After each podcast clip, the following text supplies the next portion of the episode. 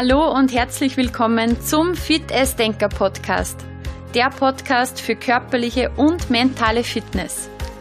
Dein Personal Training für Körper, Geist und Seele. Mein Name ist Juliana Käfer und meine Vision ist es, so viele Menschen wie möglich auf ihrem Weg zur eigenen körperlichen und geistigen Fitness zu begleiten.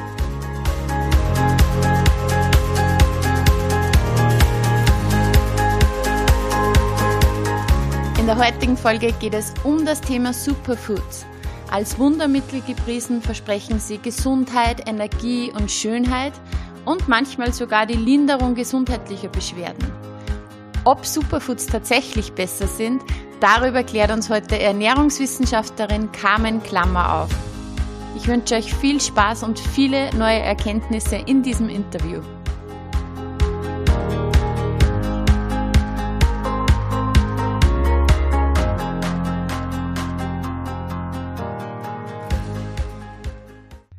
Herzlich willkommen zum heutigen Interview. Carmen Klammer, du bist Ernährungswissenschaftlerin, äh, hast mit deiner Schwester eine eigene Praxis für Ernährungsberatung und bist Kochbuchautorin von Klammers Kochgeflüster.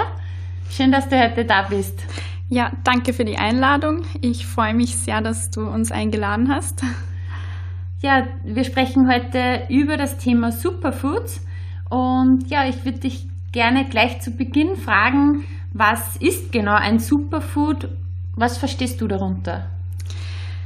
Ja, also wenn man im Wörterbuch sozusagen nachsieht oder im Oxford English Dictionary, dann ist die Definition, äh, dass ein Superfood ein nährstoffreiches Lebensmittel ist, also das als besonders förderlich für die Gesundheit und das äh, Wohlbefinden erachtet wird. Und interessanterweise, also bei meiner Recherche, wie ich mich vorbereitet habe für diesen Podcast, bin ich auf etwas gestoßen, dass der Begriff bereits schon äh, 1915 verwendet wurde in einer jamaikanischen Zeitschrift und als Beschreibung für Wein verwendet wurde. Also ganz interessant. Ja, und auf jeden Fall so wird es definiert und ist aber unter anderem natürlich jetzt ein Marketingwort, würde ich sagen. Mhm. Ja, man hört ja überall und liest überall nur von den Superfoods und von den tollen Wirkungen davon. Äh, was glaubst du, was sich die Konsumenten unter diesem Begriff vorstellen oder erwarten? Ja, ich glaube, die Definition beschreibt das schon sehr gut und Konsumenten denken sich oder wünschen sich natürlich auch immer, äh, sie wollen sich besser fühlen, sie wollen sich gesünder fühlen, schöner fühlen und dahinter steckt halt dann eine tolle Geschichte, die eben dazu führt, dass es eben ein super Marketing ist und das äh, erhofft sich halt jeder, wenn er Superfoods konsumiert. Mhm. Ja, ich bemerke auch oft, dass viele Leute glauben, dieses eine Superfood ist der Geheimtipp zum Abnehmen. Also wenn Sie dieses eine Lebensmittel konsumieren, das ist dann der Garant zum Abnehmen. Begegnet dir das auch öfters? Ja, genau. Also ich würde sagen, gerade das Thema Abnehmen und Superfoods, das ist das Einfachste und wäre ja natürlich auch, äh, wenn man sich vorstellt, die netteste Variante, wenn ich einfach nur ein Superfood esse und das äh, hilft mir dabei, dass ich schneller abnehmen kann, aber leider funktioniert es nicht so einfach. Ja, was kennt denn der Konsument so unter Superfood? Was sind die aktuell gängigen Superfoods? Am bekanntesten sind wahrscheinlich Goji-Beere, wobei ich eventuell glaube, dass die schon wieder etwas out sind, aber Chiasamen, Weizengrassaft, Avocado ist, glaube ich, das ständigste Superfood, hält sich schon sehr lange. Mhm. Oder die Acai-Beeren und die gesundheitsfördernden Wirkungen, die den Superfoods zugeschrieben werden, sind eigentlich eh immer alle sehr ähnlich. Also es soll immer eine Antikrebswirkung haben, Anti-Aging-Wirkung, man erhofft sich viel Schönheit davon und eben beim Abnehmen helfen und diverse Krankheiten, äh, gegen diverse Krankheiten helfen und natürlich alle Superfoods haben gemeinsam die antioxidative Eigenschaften. Mhm. Ja, genau. Ähm, so gerade die Avocado ist ja interessant, weil die Avocado wird ja auch immer wieder als Wundermittel oder als Wunderlebensmittel äh, propagiert. Was gibt es zur Avocado genauer zum Sagen? Bei der Avocado muss man bedenken, dass sie ein sehr fettreiches Lebensmittel ist. Also grundsätzlich enthält sie je nach Sorte 15 bis 23 Gramm Fett pro 100 Gramm. Das heißt, ähm, wie es oft immer dargestellt wird, dass man eine halbe Avocado oder eine ganze Avocado gleich essen soll, muss man einfach bedenken, dass das dann sehr, sehr fettreich ist. Und wenn man es genauer betrachtet und die einzelnen Fettsäuren zerbricht, dann sind halt die mehrfach ungesättigten Fettsäuren nicht wirklich vorhanden, sondern eher die einfach ungesättigten Fettsäuren. Und gerade aber diese Omega-3-Fettsäuren, die sehr wünschenswert wären, wenn man den Konsum erhöht, weil es leider viel zu wenig äh, gegessen wird, ist das bei der Avocado nicht so wirklich vorhanden. Und ja, es schmeckt gut, keine Frage. Und ab und zu mal einbauen ist sicher sehr lecker, aber man sollte bedenken, dass es vielleicht nicht immer am Speiseplan stehen sollte oder es Situationen gibt, vielleicht gerade nach dem Sport würden sich eher Lebensmittel, die reicher an Omega-3-Fettsäuren sind, besser eignen. Mhm. Wie zum Beispiel? Ähm, ja, wie zum Beispiel Hanfsamen oder auch äh, Leinsamen oder man kann, wenn man sich da jetzt einen Shake machen würde, auch äh, einen, einen Teelöffel Öl reingeben oder generell die Samen äh, mitmixen oder für einen Salat das Öl verwenden, je nachdem, was man halt dann nach isst. Mhm. Und was hältst du von Walnüssen nach dem Sport? Ja, Walnüsse sind ein tolles Lebensmittel, weil sie sehr reich an Omega-3-Fettsäuren sind und eignen sich natürlich auch in jeder Form nach dem Training oder als Snack zwischendurch. Mhm. Ja, sehr cool. Ja, jetzt zum Thema Superfoods. Was ist jetzt wirklich wissenschaftlich erwiesen und was ist Marketing? Wissenschaftliche Nachweise gibt es halt immer nur zu den Themen ähm, und zu den ganzen Wirkstoffen sozusagen bei In-vitro-Studien, also das heißt bei Tierstudien oder Tierzellstudien, aber kaum eigentlich beim Menschen. Und diese ganzen gesundheitsbezogenen Aussagen, die stammen halt in erster Linie eher von den Anbietern oder von den diversen Interessensgruppen, die das natürlich hypen wollen und ähm, Marketing betreiben wollen, aber es fehlen die gesicherten Daten. Und wenn man eben diese In-vitro-Studien betrachtet, dann ähm, ist es zwar interessant, die Ergebnisse liefern tolle Hinweise, mhm. aber im Labor herrschen immer andere Bedingungen, die sich halt im realen Leben schwer so umsetzen lassen. Und wenn man jetzt als Beispiel die Acai-Beere hernehmen würde, niemand würde sich nur von diesen Acai-Beeren ernähren.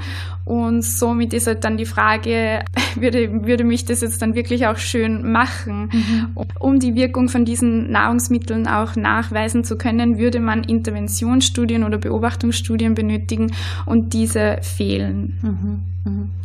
Also was mir immer wieder auffällt, ist, dass der Preis bei diesen Superfoods erheblich höher ist als bei heimischen Vertretern. Man merkt das schon am Preis auch, oder? Ja, natürlich, umso trendiger etwas ist um, und umso mehr der Konsument danach fragt, umso teurer wird es dann schlussendlich auch. Das wird natürlich auch etwas ausgenützt. Ja, neben dem hohen Preis Gibt es sonst irgendwelche Nachteile bei diesen gehypten Superfoods? Ja, natürlich sind alle super, die gehypten Superfoods immer sehr exotisch. Das heißt, sie haben einen langen Weg hinter sich, bis sie zu uns nach Österreich kommen. Das heißt, wenn man bedenkt, wie ist der ökologische Fußabdruck von den Lebensmitteln, sind sie vielleicht pestizidbelastet oder werden sie unter nicht fairen Bedingungen hergestellt? Also welche Arbeiter werden da ausgenützt? Also das sind alles Punkte, die man eventuell auch noch äh, betrachten sollte. Mhm. Ja, stimmt, du hast auf jeden Fall recht. Ja, jetzt gibt es natürlich bei uns vor der Haustür auch tolle Lebensmittel, tolle Produkte, tolle Superfoods. Was gibt es da für heimische Vertreter, die diese Nachteile, die du gerade genannt hast, nicht mitbringen?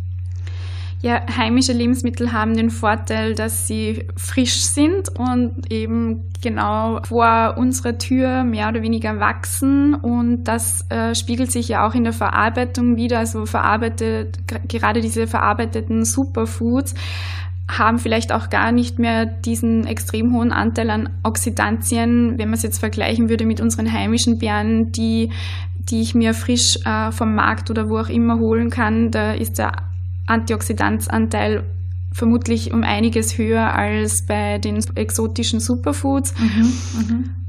Und wir haben viele heimische Superfoods, wobei ich sagen würde, eigentlich kann man jedes Lebensmittel als Superfood betrachten, weil jedes Lebensmittel hat für sich eigene Nährstoffe, die toll sind. Und als Beispiel kann man aufzählen, zum Beispiel Leinsamen würde würd ich als Superfood bezeichnen. Wenn man das jetzt vergleicht mit Chiasamen, können die super mithalten. Auch was den Omega-3-Anteil betrifft, der ist fast gleich. Der Eiweißanteil, ähm, Ballaststoffanteil und nur kosten Leinsamen um einiges weniger, mhm. um wahrscheinlich ein Drittel weniger als Chiasamen, wobei sie von den Nährstoffen her als gleichwertig anzusehen sind oder Kürbiskerne punkten mit dem Phenolsäuren. Phytosterole sind vielleicht im Volksmund bekannt, dass sie Prostata, bei, bei Prostata helfen sollen oder Blasenschwäche. Mohn, ein top Calcium-Lieferant liefert zwölfmal mehr Calcium als Milch. Hanfsamen haben wir schon erwähnt und die Walnüsse.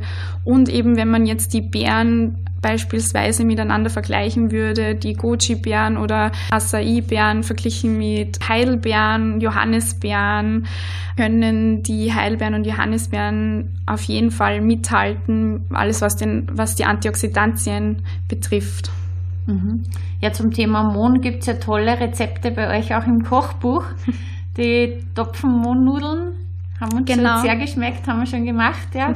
Also auch in eurem Kochbuch habt ihr diese ganzen heimischen, tollen Lebensmittel natürlich immer wieder mit dabei.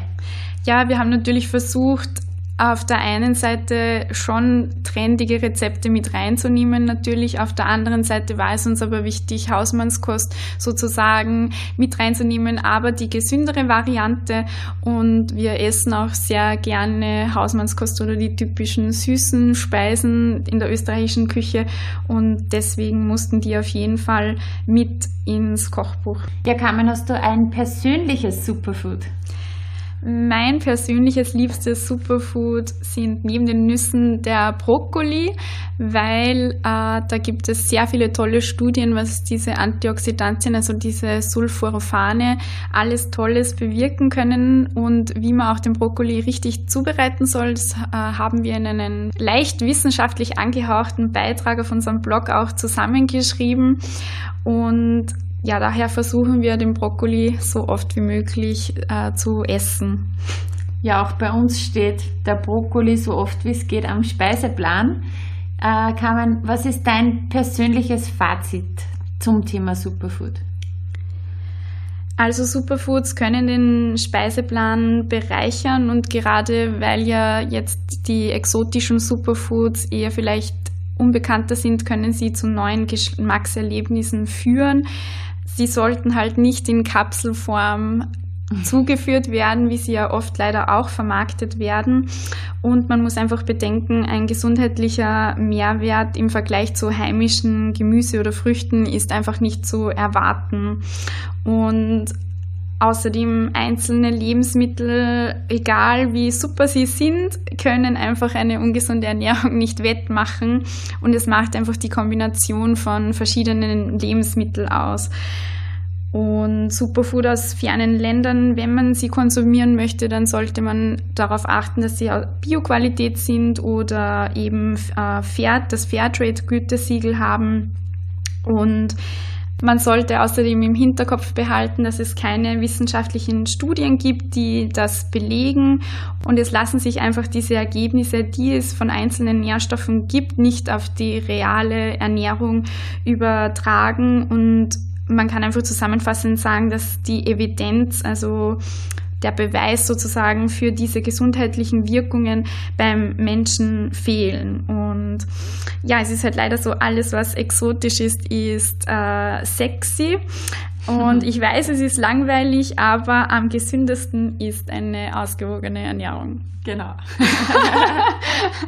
ja, vielen Dank für deine super tollen Infos zum Thema Superfoods. Jetzt habe ich noch ein paar persönliche Fragen an dich, die jetzt vielleicht nicht unbedingt mit Ernährungswissenschaft zu tun haben. Äh, Carmen, was ist für dich ein gesunder Lebensstil? Was verstehst du darunter? Du persönlich.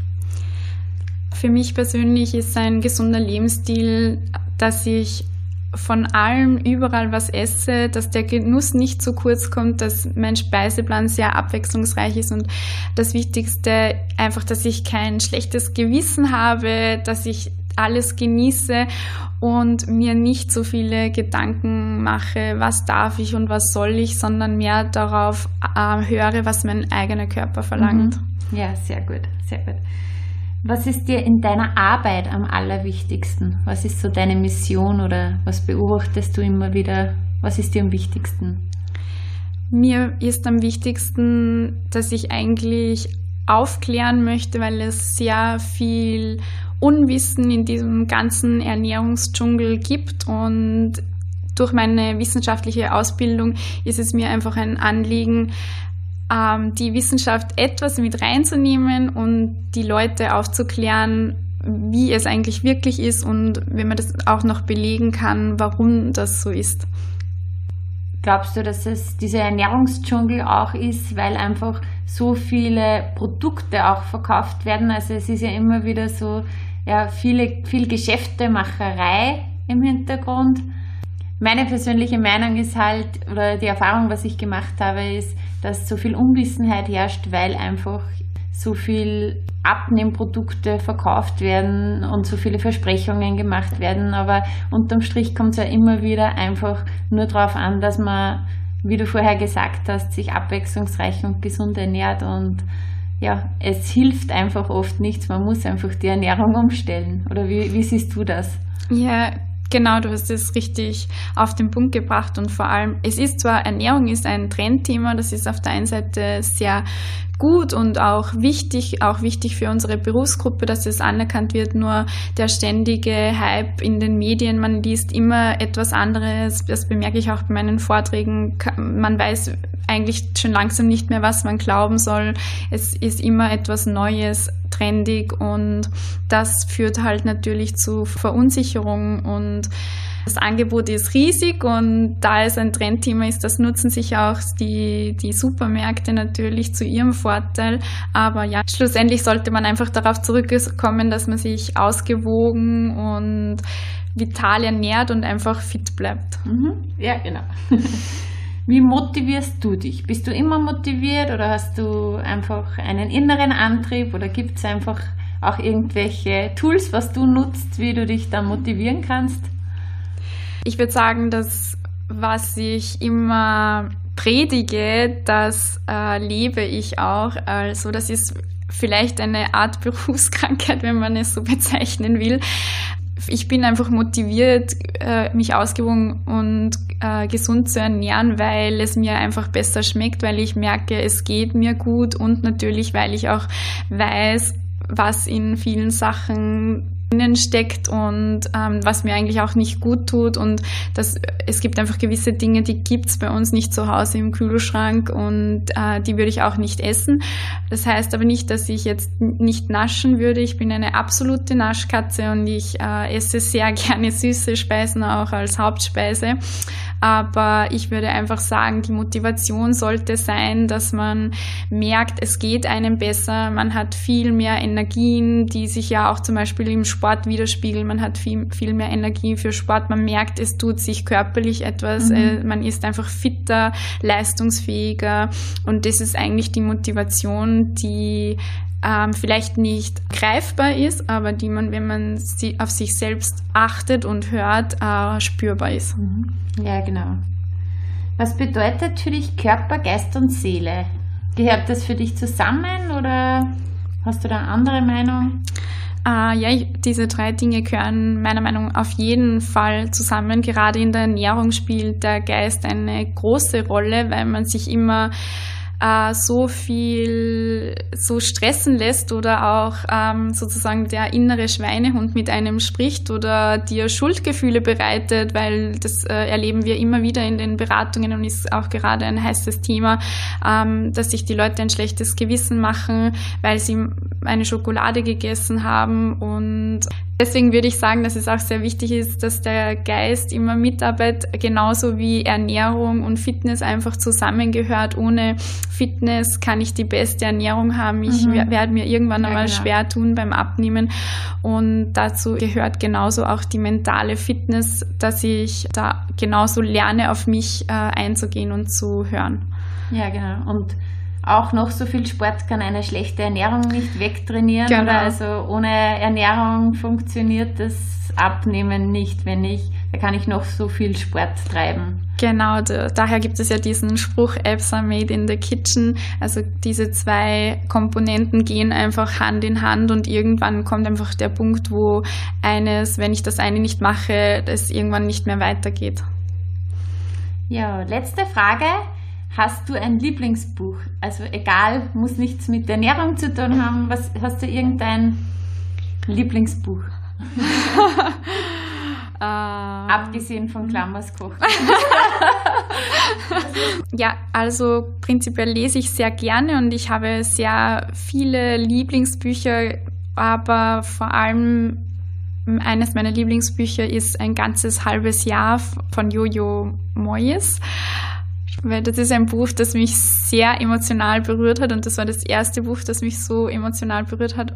Und außerdem bin ich ein großer Fan von Paulo Coelho und eines meiner Lieblingsbücher von ihm ist Aleph. Mhm. Ja, Paulo Coelho ist super. Also ich habe auch schon einiges von ihm gelesen und immer wieder sehr tiefgründig. Ja, sehr inspirierend, ja. Ja. Ja, Carmen, vielen Dank für das heutige Interview. Vielen Dank für deinen Besuch. Ja, ich bedanke mich sehr, dass du mich eingeladen hast und wir über das interessante Thema sprechen konnten.